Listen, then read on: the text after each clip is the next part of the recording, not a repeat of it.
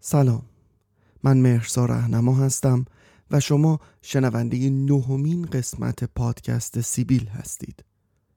قصه دوست خوبم برو عقبتر.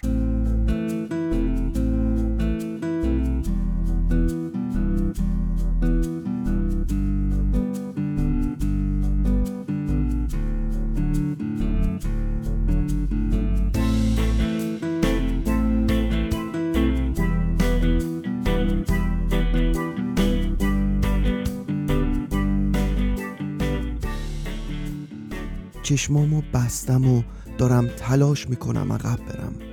خیلی عقب. دارم تلاش می‌کنم اولین خاطره زندگیمو به یاد بیارم. هرچی هم عقب تر میرم انگار که لنز دوربین حافظه بخار می‌گیره.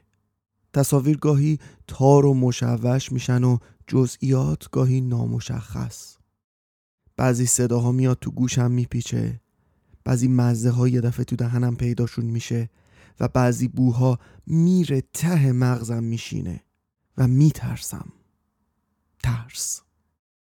ترس قوی ترین حس منه.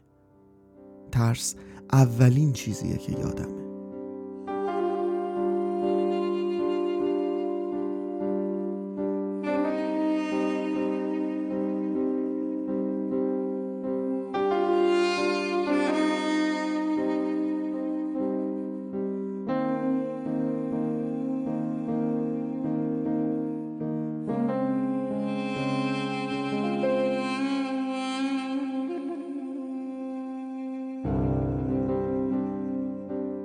اینکه چرا تاریخ دهه 60 رو انتخاب کرد که این همه التهاب براش بنویسه و اینکه چرا دقیقا در همین دهه مردم افتادن به تونتون بچه درست کردن پرسشیه که اگر هم جوابی داشته باشه من بچه دهه 60 براش جوابی ندارم. ولی به هر حال اون موقع یه طوری بود که اگه هیچ بدبختی هم نداشتیم جنگ بود.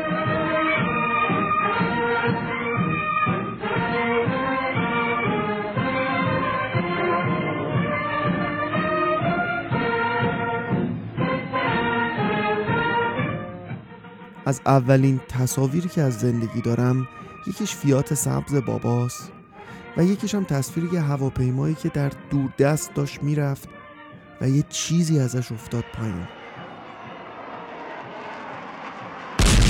و چند لحظه بعد صدای انفجاری که صدای آژیر قرمزی که صدای پناهگاهی که صدای رادیویی بابا که چرا قوه داشت که محل کار خود را ترک و به پناهگاه بروید ترس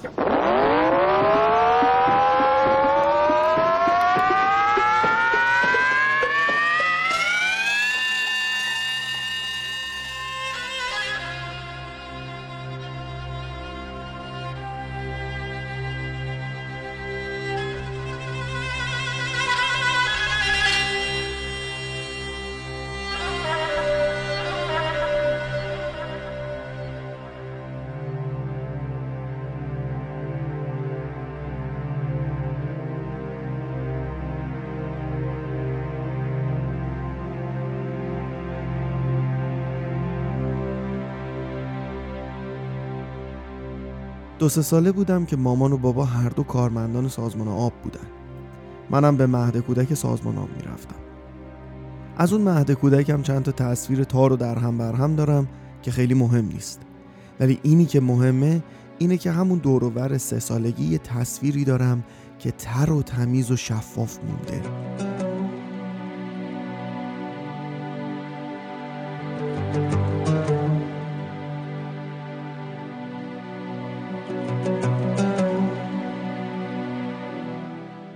یه روز ما رو دم در دستشویی به صف کردن و یه سوسک بزرگم روی لولای در دستشویی داشت شاخکاشو تکون می‌داد. مربی مسن و احتمالا کم سواد و بیحوصله مهد به ما گفت خوب اینو ببینین. هر کی تو شلوارش جیش کنه اینو میندازیم تو تنش تا حساب کار دستش بیاد. ما هم یه عده بچه سه چهار ساله و بیدفاع در حالی که گرخیده بودیم فقط داشتیم نگاه می‌کردیم که خانم مربی تازه آسش رو رو کرد. و به خاطر اینکه تهدیدی رو که کرده بود حسابی دو قبضه کنه با دو انگشت شست و سبابش اون سوسک رو گرفت و دونه دونه گذاشت رو تن ما که حواسمون باشه مهد کودک جای شاشیدن نیست. اون طوری که اون لحظه لرزیدم رو خوب یادمه. ترس.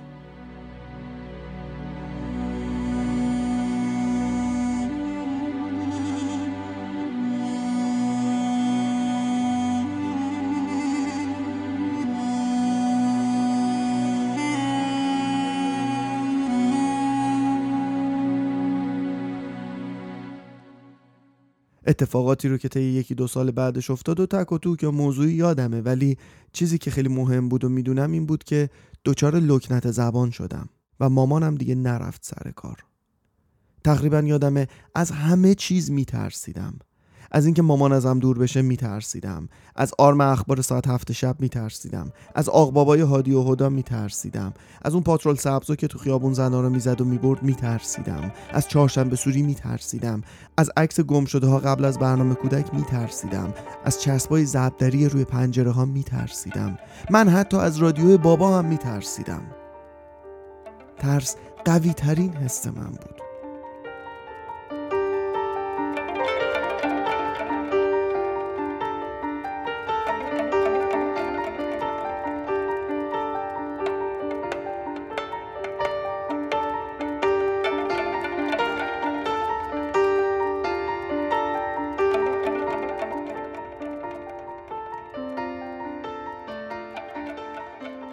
از اون طرف مامان و بابا هم همینطوری مونده بودن. منتر من که این بچه چش شد یا چرا اینجوری شد؟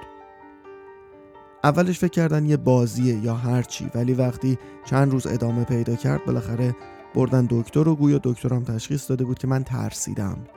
و لکنت زبان هم دلیلش همینه و شروع کردن برای من محیط آرام فراهم کردن. که با توجه به اینکه تا میومد محیط من کمی آرام بشه دوباره موشک باران شروع می‌شد این بود که محیط من آرام نمی‌شد. نه جلوی موشک رو می‌شد گرفت نه جلوی سوسکای همومو. تا اینکه وقتی چهار سالم بود برای دو سه ماه رفتیم شمال و محسا هم اونجا می‌رفت مدرسه و منم با سنجاقکا بازی می‌کردم و کمی محیط آرام بود. بعد از حدود یک سال که از ماجرای کودکستان گذشت شنیده ها حاکی از اینه که من بالاخره میگم اون روز چی شده بود و میگم آره اینجوری شد که من زبونم درد گرفت.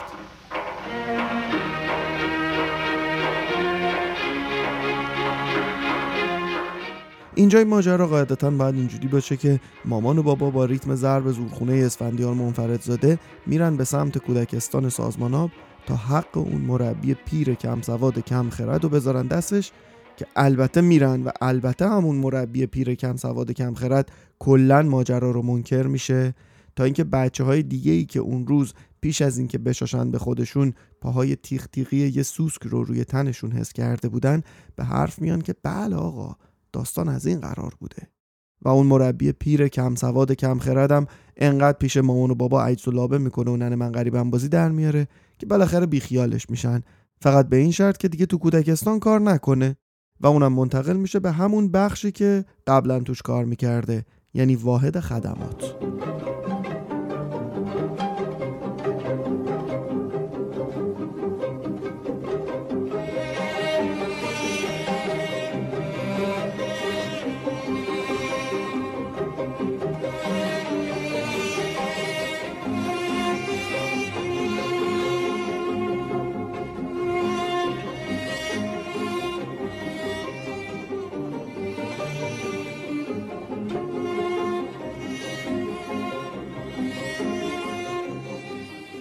اون وقتا فقط یک ساعت در روز برنامه کودک بود که مهمترین سرگرمی روزانه یک بچه به حساب می اومد.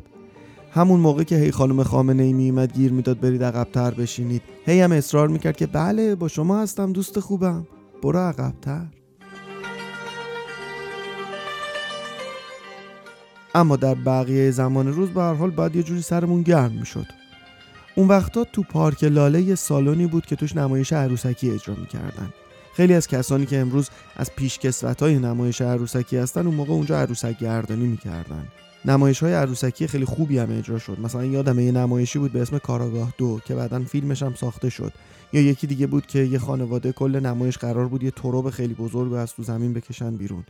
یا حتی فکر کنم اولین نمایش سایه بازی هم اونجا اجرا شد.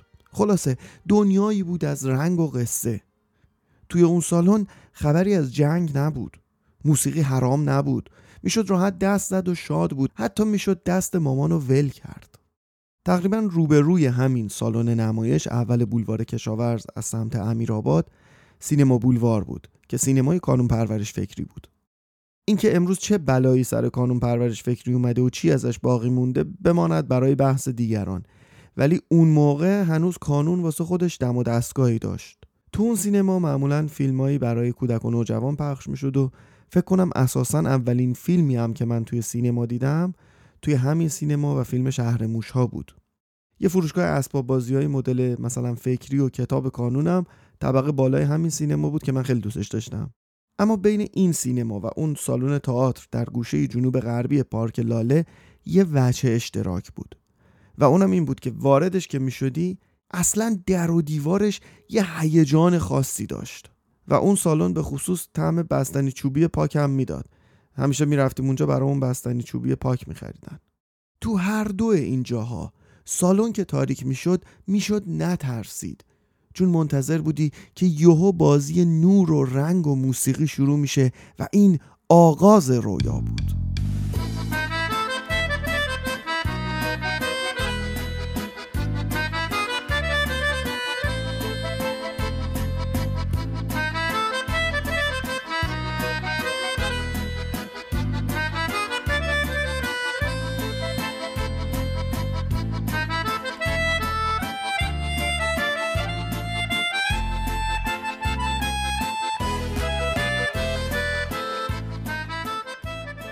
برای من ترسو که از همه چیز میترسیدم سالن سینما و تئاتر و گاهی هم بعضی برنامه های تلویزیون امنیت و اعتماد به نفس می‌داد.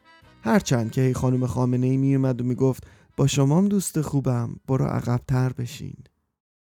همون سال قبل از مدرسه بود که تصمیم خودم رو سفت گرفتم که منم برم تو کار سینما و تلویزیون. اگه یه چیز در این دنیا باشه که من بگم براش خیلی جنگیدم همین وارد شدن به سینما و تلویزیون بود و هزار بار یعنی واقعا هزار بار ها نه که بخوام فقط یه عدد بگم هزار بار این جمله رو به شکلهای مختلف شنیدم. با شمام دوست خوبم. برو عقبتر بشین. اگر اون روز اون مربی پیر کم سواد کم خرد راه دیگه‌ای برای نشاشیدن ما پیدا کرده بود احتمالش وجود داشت که من جا پای حمید جون بذارم و مامانم رو خوشحالتر کنم. یا شاید مثل حامد صادقی می‌رفتم مهندس می‌شدم یا هر چیز دیگه ای اما من برای اینکه به ترسام غلبه کنم رفتم خودم و انداختم تو همون جایی که احساس امنیت و آرامش داشتم. و بالاخره من سر از تلویزیون در آوردم و هرچند هنوز اون کاری که فکر می‌کنم کارستانه رو نکردم و اگر هم بخوام واقع بین باشم شاید هیچ وقت نکنم ولی هر روز به خودم یادآوری می‌کنم مواظب باش. شاید یه بچه ترسو که همین قاب تلویزیون تنها دوستشه داره حتی به اشتباه نگاهت می‌کنه. به خودم یادآوری می‌کنم جوری کار کنم که سی سال دیگه روم بشه تو چشم اون بچه نگاه کنم.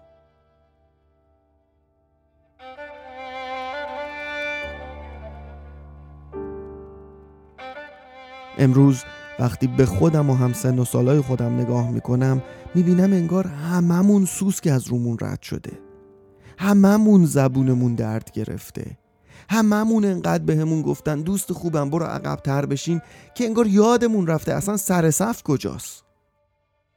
فقط به همین قانه که همون عقب بمونیم مبادا یه بمبی موشکی چیزی در بره مجبور شیم بریم پناهگاه.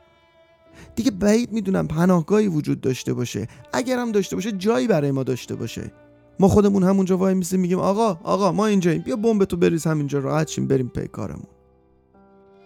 ما هممون یه چسب زبدری رو پنجره های زندگیمون زدیم و رفتیم عقب عقب عقبتر تا جایی که ببینیم اولین خاطره زندگیمون چیه. انقدر رفتیم عقب که رسیدیم به ترس. ترسی که هنوزم تو دل هممون هست و گویی بخشی از هویتمونه و شاید تنها چیزیه که می‌تونیم روش حساب کنیم و یه جورایی هم بلد شدیم باهاش زندگی کنیم. ترس. ترس قوی ترین هست ماست.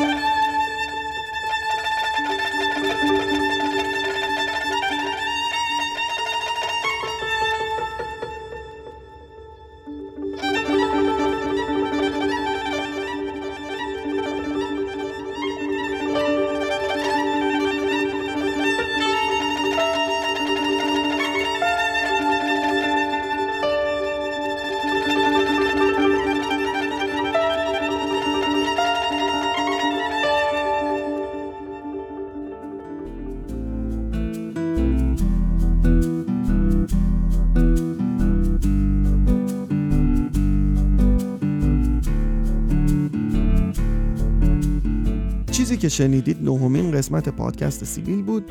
قصه دوست خوبم برو عقبتر. ممنونم که این پادکست رو گوش میدین و به همدیگه معرفی می‌کنین. این پادکست رو در همه اپ های پادگیر مثل اپل پادکست، گوگل پادکست، کاست باکس، اسپاتیفای و نظیر اینها می‌تونید پیدا کنید بشنوید. کانال تلگرام این پادکست یه مدتی کار نمی‌کرد. دارم سعی می‌کنم دوباره فعالش بکنم. اگر لطف بکنید به این کانال بپیوندید با همین اسم پادکست سیبیل یا سیبیل پادکست می‌تونید پیداش بکنید. قسمت هایی رو که قبلا بوده رو اونجا خواهم گذاشت. البته من خودم هی میگم که بهتره که پادکست ها رو از تو اپلیکیشن های پادگیر دنبال بکنیم ولی به هر حال تلگرام هم یک جاییه که می‌تونیم بذاریم ولی دیرتر می‌ذاریم که توی اپ های پادگیر بیشتر شنیده بشه. برای کسایی که شاید به دلایلی حالا نمی‌تونن اپلیکیشن های پادگیر رو روی گوشی هاشون داشته باشن. اینستاگرام این پادکست هم هست سیویل پادکست که من سعی می‌کنم معمولا عکسی چیزی راجع به اون قصه توش بذارم و یه خورده می‌تونیم بیشتر با هم در ارتباط باشیم. ایمیل این پادکست هم که سیویل پادکست gmail.com باز هم سپاسگزارم. تا قصه بعدی خدا نگهدار.